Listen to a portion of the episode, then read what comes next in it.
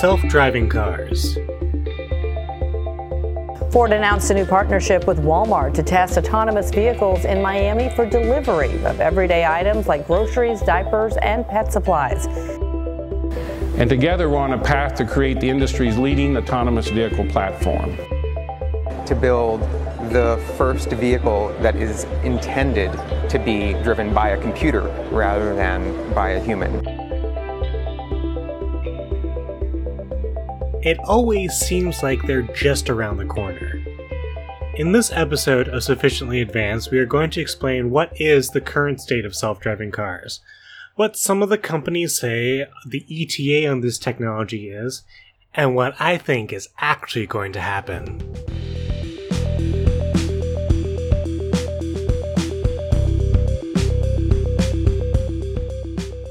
First off, we should define what we mean by self driving cars. I know, I know. Half of you just rolled your eyes at me. It's pretty obvious what a self driving car is. It's a car that drives itself. But if you think about it, it's a little bit more complicated than that. Does cruise control count as a self driving car? Does adaptive cruise control count? What about lane correction? Does self parking count? At what point of automation does a car count as self driving?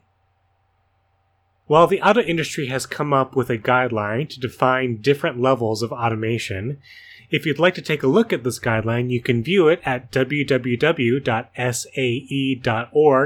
slash autodrive.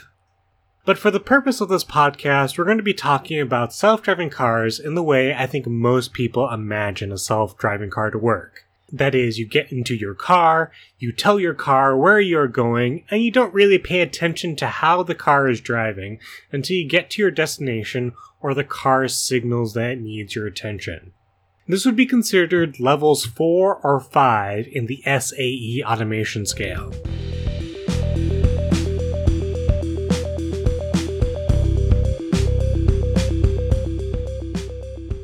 So, where are we now with self driving cars? Perhaps the most prominent example of the self driving car is the Tesla with its autopilot feature.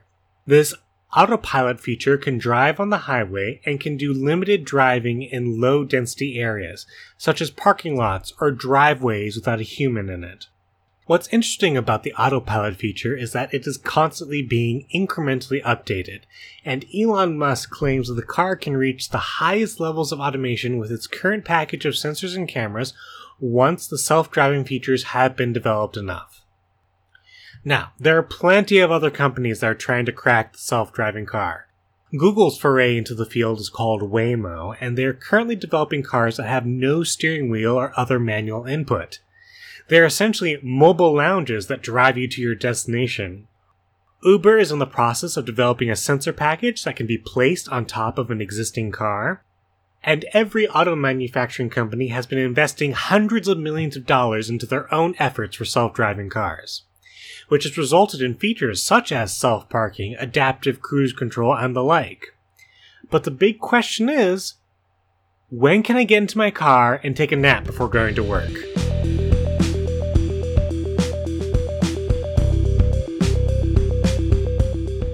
The answer, according to all these various companies, is real soon? With estimated rollouts of this technology as soon as 2020 to more conservative announcements being around 2022. The most optimistic timeline is Tesla, with Elon Musk pushing back the rollout of Level 4 automation from the SAE guideline from early 2019 to early 2020. But, dear listener, before you go out and buy your sleep masks, I'm going to tell you my opinion on when this tech is going to come out and also where I think it'll be rolled out first.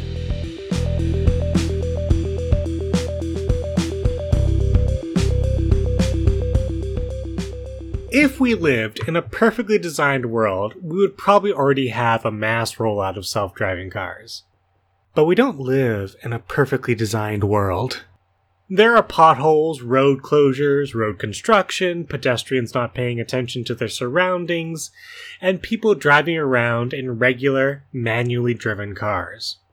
We have already seen the first fatality of a Tesla on autopilot killing a pedestrian, and I think we still have a long ways to go before people can completely ignore their car in favor of a nap or reading a book. In fact, I suspect that the first self driving vehicles won't be cars at all, but will be trucks.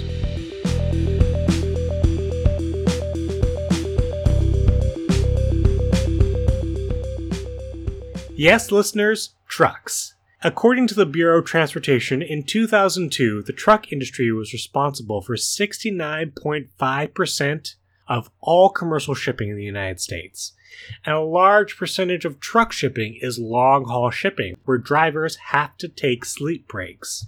Now imagine, instead of hiring a driver who has to stop for food, the restroom, or sleeping, you simply attach the cargo to a truck drive unit that takes the cargo all the way to the next depot and doesn't stop. At the depot, that truck drive unit can be maintained and refueled while the cargo is attached to the next drive unit and sent along to the next depot.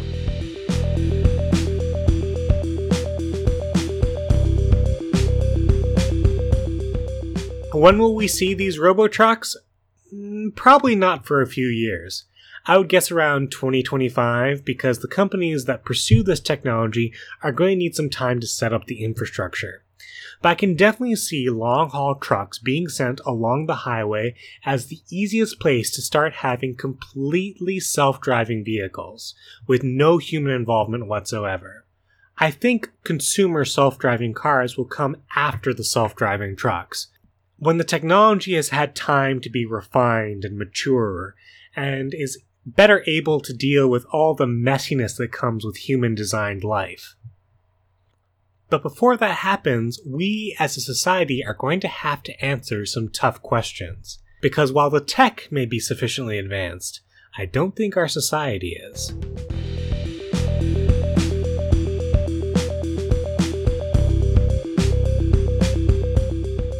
What do I mean by our society not being sufficiently advanced?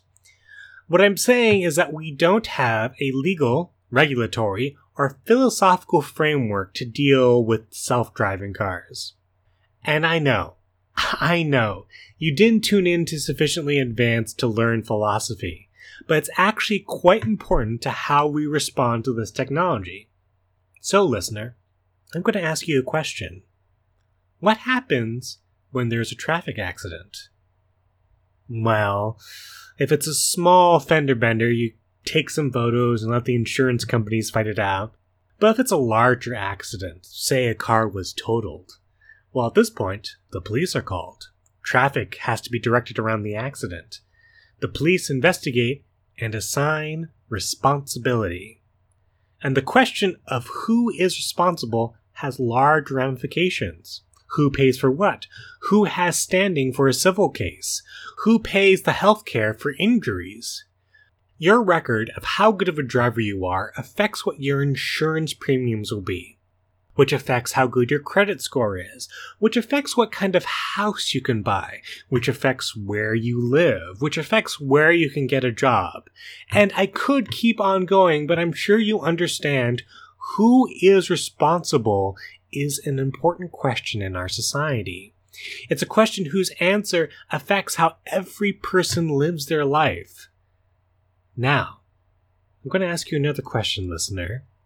If a self driving car gets into an accident, who is responsible?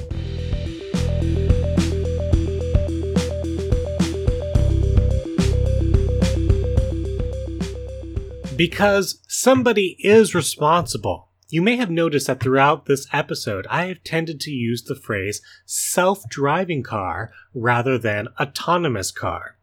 The reason I have been doing that is because I don't think autonomous is an accurate description in this case. We don't have general purpose conscious AIs driving these cars around. We just have sophisticated programs that a human being has to code. So does that mean the individual who programmed the self-driving car is responsible for an accident? Or the company that the programmer works for? Is it the driver, even though the car is supposed to be self-driving? These are questions which we haven't even started to answer yet. Currently, for the Tesla autopilot, part of the user agreement is that the human driver must be paying attention at all times. So if there is an accident where the driver was not paying attention, then it is the driver's responsibility. But what happens when we get to the point where cars are fully self driving? What happens when the technology is sufficiently advanced?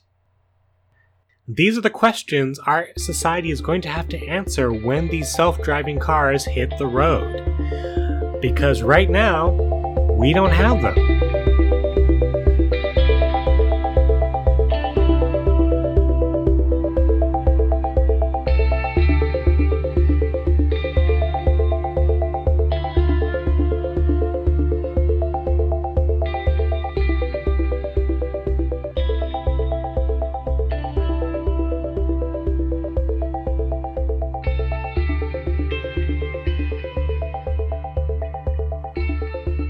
I would like to thank our listeners for tuning in for this episode of Sufficiently Advanced.